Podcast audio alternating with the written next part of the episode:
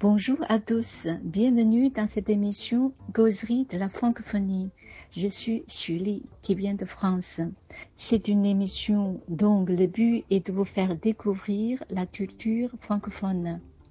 大家好，这里是漫谈法兰西，我们是一档泛法语文化的播客节目，旨在为中文世界的朋友揭开法语世界的神秘面纱。大家可以搜索“漫谈法兰西”在喜马拉雅。 苹果播客和每日法语上找到我们。我是许丽，来自法国，请大家支持漫谈法兰西。我是今天的代班主持秦，来自深圳。五十年代，那从十九世纪五十年代一直到二十二十世纪初，这一个阶段呢，就是其实。人的审美观就有点不说是倒退吧哈，就是很保守。嗯，就为什么会出现这样子的？就是他就是五十年代以后，就法国资本主义已经就是完成了工业革命，就完全是一个资本主义国家。那个时候的巴黎已经出现了像那个拉法耶特和那个欧潘大这样的百货超市啊，百货商店啊。然后呢，那时候法国人就对巴黎巴黎市区进行了很大规模的改造。这就是那个建了建立了很多的那个宽敞笔直的林荫大道，就是 L'avenue Boulevard 的奥斯曼。哦。还有你现在去巴黎见到的巴黎市中心的所有的那种那一类似的建筑，我们都叫那个广场往外散发的那些奥斯曼式风格。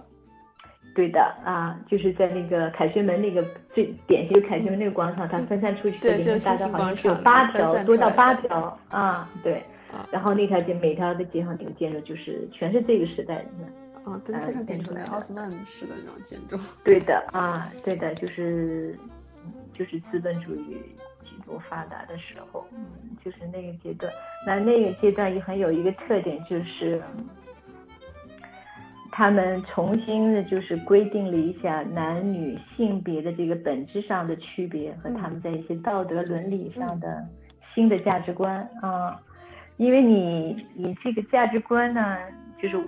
我还是再把它说一下，因为它一下子因为服装嘛，它就是一种语言，对吧？它就像是一种秩序，是的，它一定是反映了那个时代的那个观念、道德价值观的啊。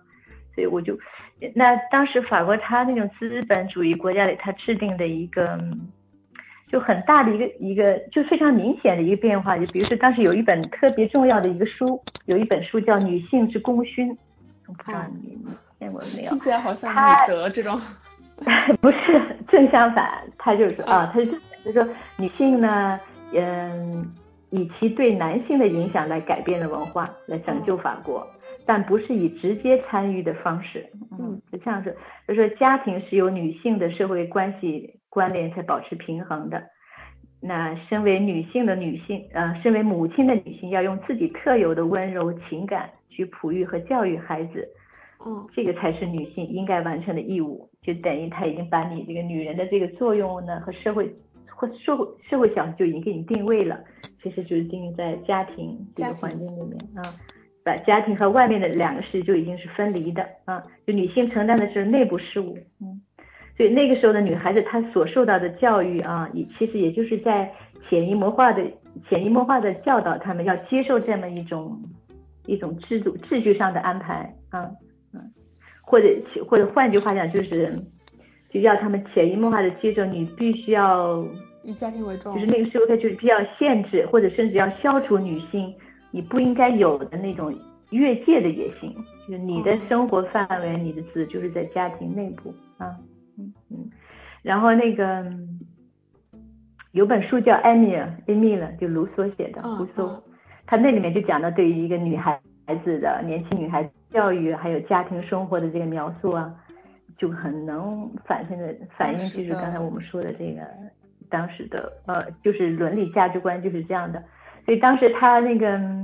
呃男女性别的这个本质就他就区别的他这个差别就就被描述是力量和美丽，就男性是力量的象征，女性是美丽的象征，这两个就是完全不一样。所以你在社会上的那那个地位啊作用也不一样，然后还有一点就是，就规定下来的啊，就是在一八零四年的时候，拿破仑颁布了这个民法典，在这个法典里面，它就有一条条款就很明确的就规定了，就说丈夫必须有保护自己的妻子，妻子必须要服从自己的丈夫，然后已婚的妇女不再是一个能够独立单独承担责任的一个个人，就是已经规定的就是很明显，就是失去了民事行为能力。对的，啊，你没有就是自己生存的能力，必须要依附在依附一个男性男性的这么一个社会角色上。是不算是开倒车啊？所以，你我也我也我 我也是这么想，我不好意思说，但是我也觉得其实是倒退了一步啊。啊，所以他那个在衣服在女性的这个衣服上的服装上的这个特点，就显现出就是男性他呃那个因为是资产阶级，那时候的男性服装的和那个前十七十八世纪的，就是就是天壤之别。以前就是男性不是像女性一样嘛，非常华丽。那这个时候呢，就是十九世纪下半期的后半期的时候，男性的服装就一律全部是采用那种暗很暗很沉的颜色。以黑色为主，然后就是三件套啊，大衣里面的那个西服 suit 和这个裤子和外面的白和里面白衬衣啊，就它不管什么内容场合都是这种啊，然后以就是以黑色为主，然后就是暗蓝色了或者是灰色了啊，就跟目前现在男士的西装。就是正式场合穿的西装的颜色就是定下来了，就黑、藏蓝、灰、深灰这种比较暗沉庄严的一个颜色。会有点好奇一个东西，就是就是我好像之前看过一本书，就说以前的女生就是只能穿女穿裙子，是的，然后后面是呃经过了争取才获得了穿裤子上街的一个权利，是的，然后像是的，我自己本身的话，因为我自己可能平常出门都穿裤子，然后就会对这一段历史就觉得非常感兴趣，就是是。是先辈们做了些什么来争取到我们如今想穿裙子就穿裙子，想穿裤子就穿裤子这样的权利的？嗯，就是我就在把最后那个十九世纪末的时候，到这个时候呢，女性的她的着装的哈，她的那个着装上的基本的特点就是又又重新又会那个紧身胸衣，啊，就是腰身裹得很紧，然后裙子是的，然后裙子也很长，它还在后臀里面还撅出了一个很大的一块。翘翘的，就像一个那个那个母鸡尾巴一样啊，就是对，它前面都很小的，但是在后面，因为它裙子又非常宽，它就把所有的那个裙子都卷起来，然后卷到后臀上，然后一个一个大大结，然后再拖下去，嗯，就就那个就像扫地一样的一个裙子，然后它上身的非绷得非常紧，然后里面还有紧身束衣，就是你基本上。女人，你不可以做什么所谓的体育运动什么的啊，你只能是待在家里那个沙龙里面。你穿着这身衣服走得动就不错了。是的，是这样啊。然后那个头顶上还有顶了一个很大的帽子，那个帽子就很夸张了大，然后上面的装饰就就是繁复的之多，你简直不可以想象，有各种绢带呀、丝带呀、蕾丝啊，还有各种羽毛啦，哪个羽毛最贵就选它的的宝石，还有那个甚至还插上鲜花，还有水果。吃过，就那个帽子就，还有看过是的，最最最夸张的就是还有水果，带一串葡萄什么之类的。是的，所以你可以想象那时候小小的女人那个头哈，就是她戴那么大的帽子，她走路起来你就感觉她是在走路很费劲，因为她要就找平衡，嗯，她找平衡把这个帽子支撑起来啊。所以女人出去听的就是一个花瓶。这是古今中外对女生的折腾从来没有停止过呀。呃，就像跟那个 中国中国中国古代那个女人裹小脚一样，其实是一样。对啊，就是她就是因为身心的摧残从来没有停止过。没有，是的，因为那个时候还有的就是还想有些女人，因为她那个紧身胸衣太紧，还有被勒的就是喘不过气，还有那个，对的都有啊。我好像但是那个时候男人有，嗯。听说过有人，呃，之前听说过有，就说因为女孩子，呃，又被勒胸衣，然后把肺都压变形了，脏器都压变位了。没错，没我没错，真的是这样的啊，就是跟就你就想就想就想着中国的这个裹小脚啊，嗯，其实你就是因为你当时生活女性地位就是要依附于男人，取悦于男人的审美观，嗯，就是那种而且非常有别于男人的装饰，多饿死的感觉。是的，呃。而那时候男人的衣服呢，就是呃，他他做工也非常的讲究精细啊，但是他就裁剪他已经很就是很直线、很简洁、很很很挺阔啊，很干练了，而且非常舒服、很实用，走哪都可以，而且永远都是很其实很优雅的那时候男人的装饰啊，那衣服那服饰都非常的简单优雅，嗯，那对了，就像您说的，刚那什么时候就变了呢？就终于解放，就是二十世纪初的时候。二十世纪初，贝雷波。二十世纪初，对的，就是就是香奈儿，嗯，就是我们可以再再去谈谈，就它的作用就是。就可以说就是女性革命或女权主义运动的第一场战，就是香奈儿引起的。当然，那个二十世纪初就开始，大家已经感觉到，因为你就像我刚才说的，社会变就很多百货超市了，女人要开始出去逛街了，又出现了公共汽车，还有地铁，就女人你要开始出门自己去坐公共汽车买东西，那你再穿着长裙呢，其实就已经很不方便了。但是还没有一个人最后到那一个点，就是把它全部赶，全部打破。嗯，都呃，干脆都都嘞，嗯，都嘞，都干脆，然后都和公司推那种感觉。是的，然后那是谁呢？就是香奈儿，香奈的这个人，他做到了，就把这一点，就真的这这堵墙，一锤子就是彻底的就就就打碎了。嗯，就是，但是就是说，在一个以男性为主导的世呃世界里面，一个女人为了女人而做了一些时装设计，嗯。所以当时讲，其实也很有趣。他，我们说一下那儿，就是他其实是让女人穿上了男人的衣服，就比较男男孩子的衣服，啊，让女人显得更女性化，所以很有意思的，嗯，就是从这个十九、十二世纪初开始，啊，因为他现在已经很明显的看到，就是男和女之间的差别这么大，嗯。他们的生活生活就是男人着装很很舒服很实用，也很也很优雅，而女人呢就是过多的装饰和和束缚，你你没有办法做你嗯对可以自由的呼吸自由活动啊，觉得看到这个差别太大了，所以他就他当时讲的那个后来别人采访就说起这种在那个香奈儿的一些自传记里面就说他说。他当时并也也不知道自己为什么会走走到这个拉莫的这个这个职业里面去，他也并不想，刚开始他也没有想去做一些自己喜欢的东西，但是他感觉他好像就像命运手里的一个工具一样，就他的到来就是要做一些那个奈多亚一样，就是要要清扫要横扫一些东西，打破一些东西。嗯，就他说我做的就是想把我看就是看不惯的不喜欢的东西把它把它打破。打碎，对，盖碎啊，对，就是他，他很，我觉得他讲的很真实，他并没有想到底要做什么，建立什么，但首先他需要先打破，之后他就是说，呃，有，只有破了才能立，对吧？嗯嗯，对，不破就不立，对吧？你没有破就不可能立，就他先要打碎，嗯，打碎这个完全他这个这个社会秩序，然后然后这个着装的这个法则。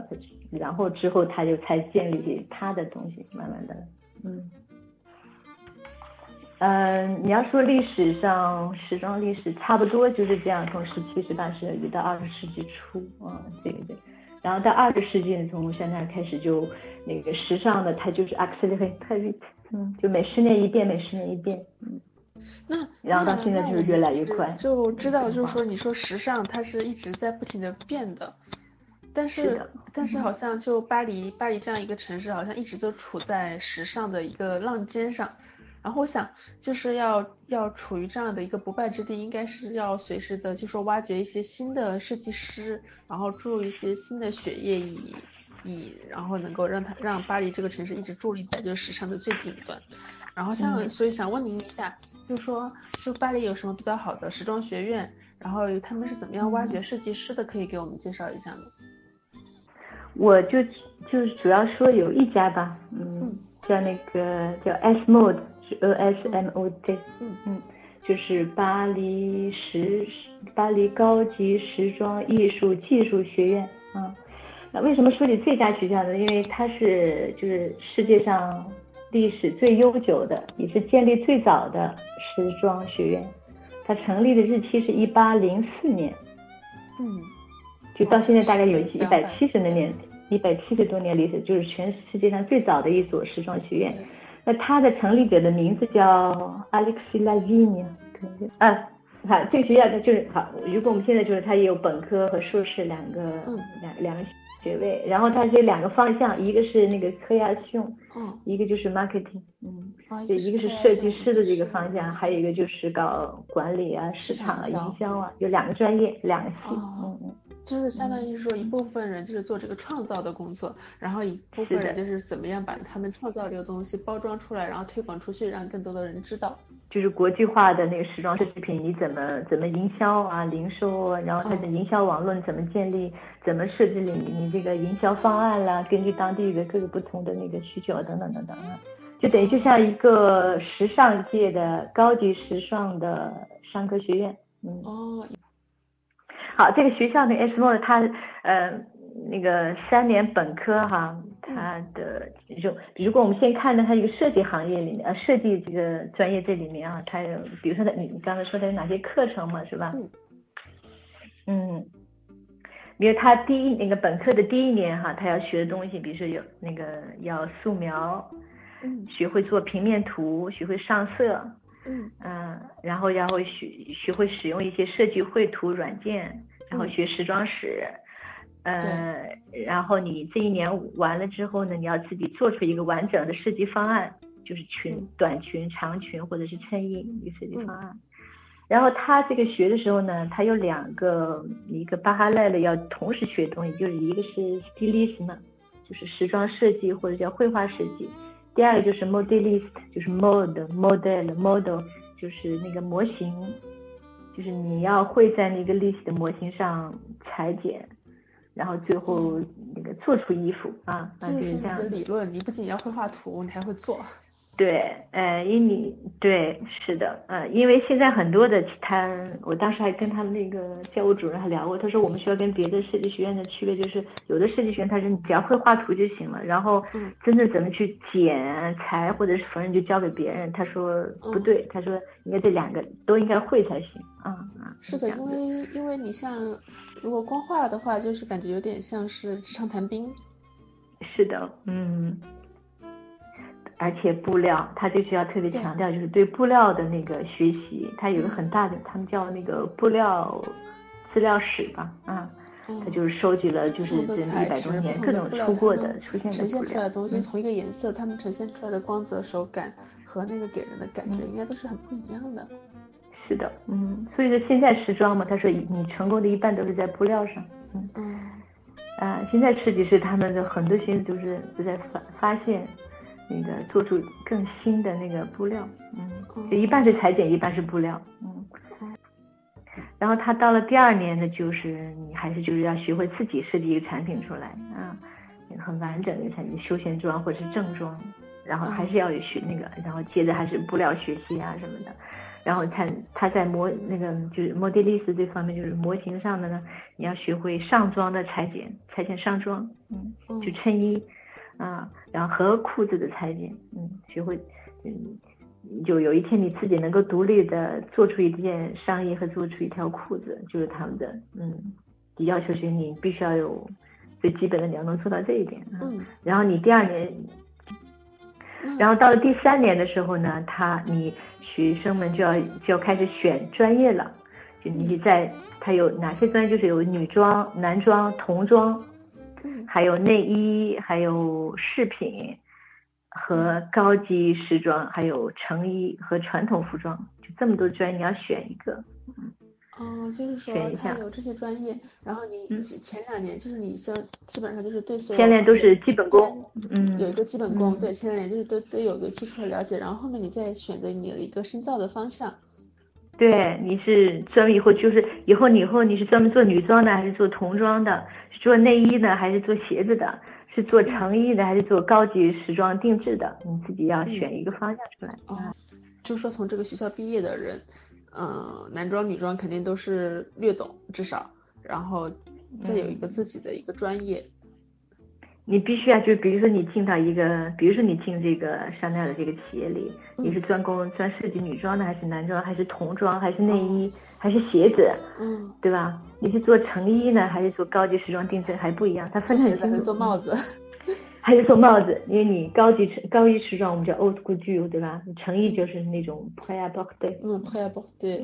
就你啊，就就完全不一样的概念，里你工作方式都不一样啊。所以你第三年，他最后就你选一个专业，然后你自己要设计一个，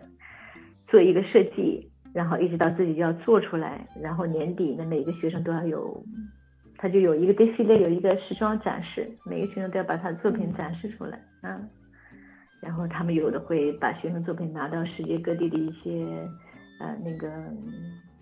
比赛中啊，看能不能获奖啊，就是他会推荐。嗯，就是这样子的去挖掘新的设计师。嗯，是的，嗯，然后他到第四年、第五年是那个。硕士学位吧，在 master 的时候，对对，他也有这个专业啊，也是。那你这个以后他就是做那种设计总监或设计师了啊，就是一个品牌的设计总监、设计师，他们都一样这个还还挺有意思的。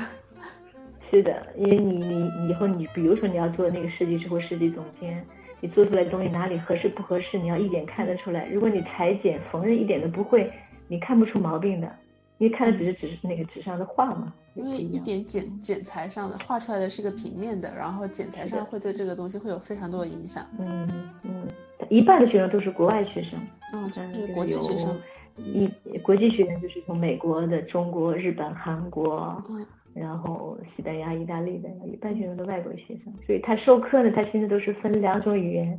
一种是法语，用法语授课的班，然后还有一半都是用英语授课的班。嗯，他前几年开始就有很多的中国学生了。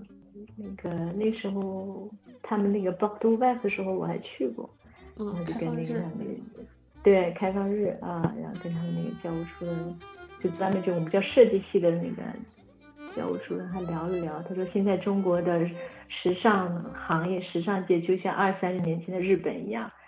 嗯，发展的特别快，嗯，非常繁华，嗯，很不错的年轻的设计师也很多，嗯，然后还有一所学校那个叫 EFM，就是 Institut Français de la Mode，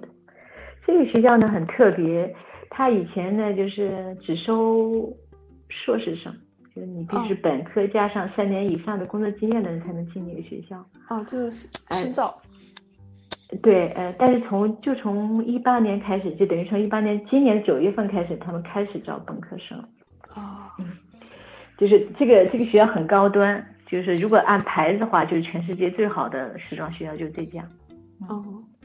就他培养出来的都是在时尚行业，不管是在企业里面，都是最高层的管理人员，或者是设计总监，或者是时尚的在时尚在时装上做研究的人。嗯。这样子啊，这个很厉害。呃，这个学校非常厉害。呃，这个学校非常厉害。他就嗯，他基本上也是，我感觉他那课程呢，更多的就像 M B M B A，就是管理性比较多，或者说研究类的比较多。嗯，深造对。需要说你在这个行业做过，然后就对这个行业比较了解，然后才会去申请这样的学校。是的。是这种深造型的。是的，嗯，所以你出去以后都是你那个。级别一下就不一样，你至少是总监、高管。听起来好像很厉害。啊，所以那时候，呃，那个他那个教务主任说，他说我们很骄傲的说，就是从零八年那个国际的经济危机以来哈，他说是时尚这个行业是唯一没有受到影响的一个行业，不仅没有受到影响，而且还发展很快。对，啊，所以很多人以前搞艺术的、设计的呢，反而都会想。跨界来来到这个跨界来来挤一下来对。嗯，听徐老师聊这么多啊，就是这个时尚这个话题的上半期就先聊到这里。本期呢可以说是干货满满，下一期我们将聊得更偏思想一些，比如说现代时装和女性，以及女性思想的崛起，还会聊到徐老师最喜欢的设计师，敬请期待，下期再见。